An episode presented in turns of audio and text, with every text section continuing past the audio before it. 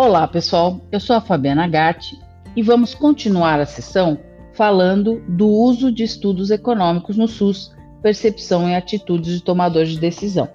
Pensando na pesquisa e nos questionários, essa foi uma pesquisa exploratória, observacional, transversal, que elencou três esferas de gestor, gestor de SUS, sejam eles secretários de saúde de estados do Distrito Federal, secretários de saúde de municípios e também dirigentes de secretarias e departamentos do Ministério da Saúde. Foi utilizado questionário para autopreenchimento e teve o apoio tanto do CONAS, que é o Conselho Nacional de Secretarias de Saúde, quanto do CONASENS, que é o Conselho Nacional de Secretarias Municipais de Saúde. Alguns pontos interessantes da gente falar nesses resultados. O primeiro está relacionado com o uso dos estudos econômicos no processo da tomada de decisão, segundo o tipo de decisão. Então, em que tipo de decisão se utilizaria mais os estudos econômicos? Primeiro lugar é a alocação de recursos. Segundo lugar é o custeio dos serviços de saúde. Terceiro lugar, a incorporação de tecnologias. E assim vai. Com relação às formas de acesso aos estudos, primeiro lugar foi o uso de equipe interna, segundo, da literatura científica, terceiro, da internet e quarto, parcerias.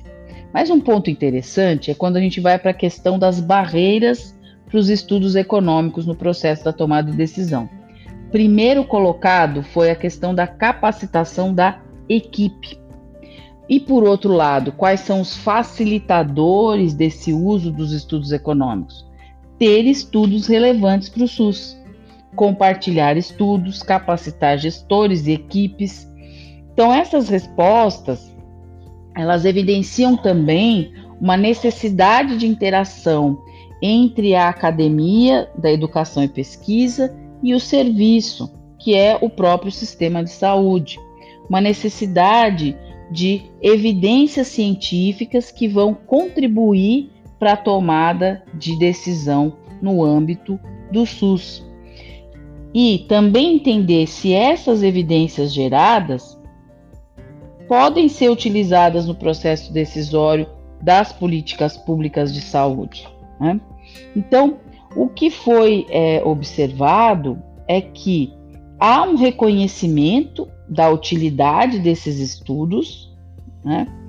é, que esses estudos são importantes, porém eles têm uma influência moderada abaixo, ou seja, há mais oportunidade e espaço para esses estudos no processo decisório.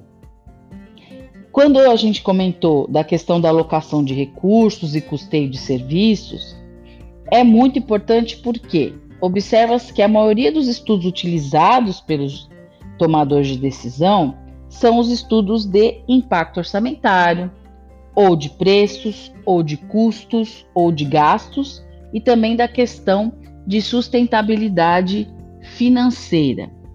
Nesse ponto, os maiores respondedores foram os entes municipais e estaduais. E as decisões de incorporação de tecnologias, elas estão mais centralizadas na Conitec, que é a Comissão Nacional é, de Incorporação de Tecnologias. Ainda assim, é, essa, é, esse tópico de incorporação de tecnologias figurou entre os tipos de decisão mais frequentes em que os estudos econômicos é, são utilizados.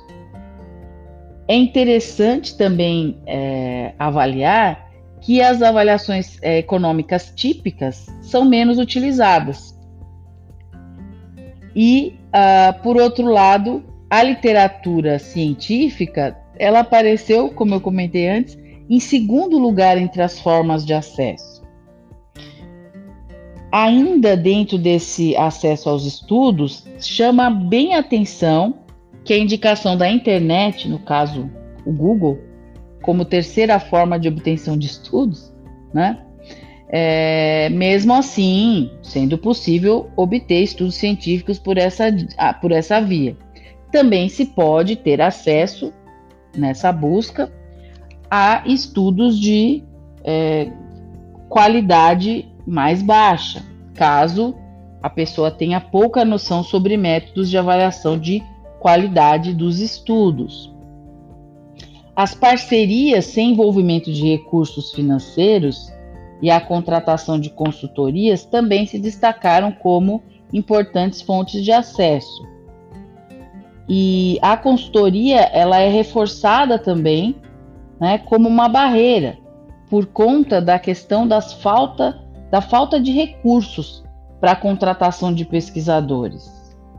E aí a interação é, entre a academia né, e, e para auxiliar a tomada de decisão, por exemplo, ela é muito recorrente é, no NICE, que é o National Institute for Health and Care Excellence da Inglaterra, né?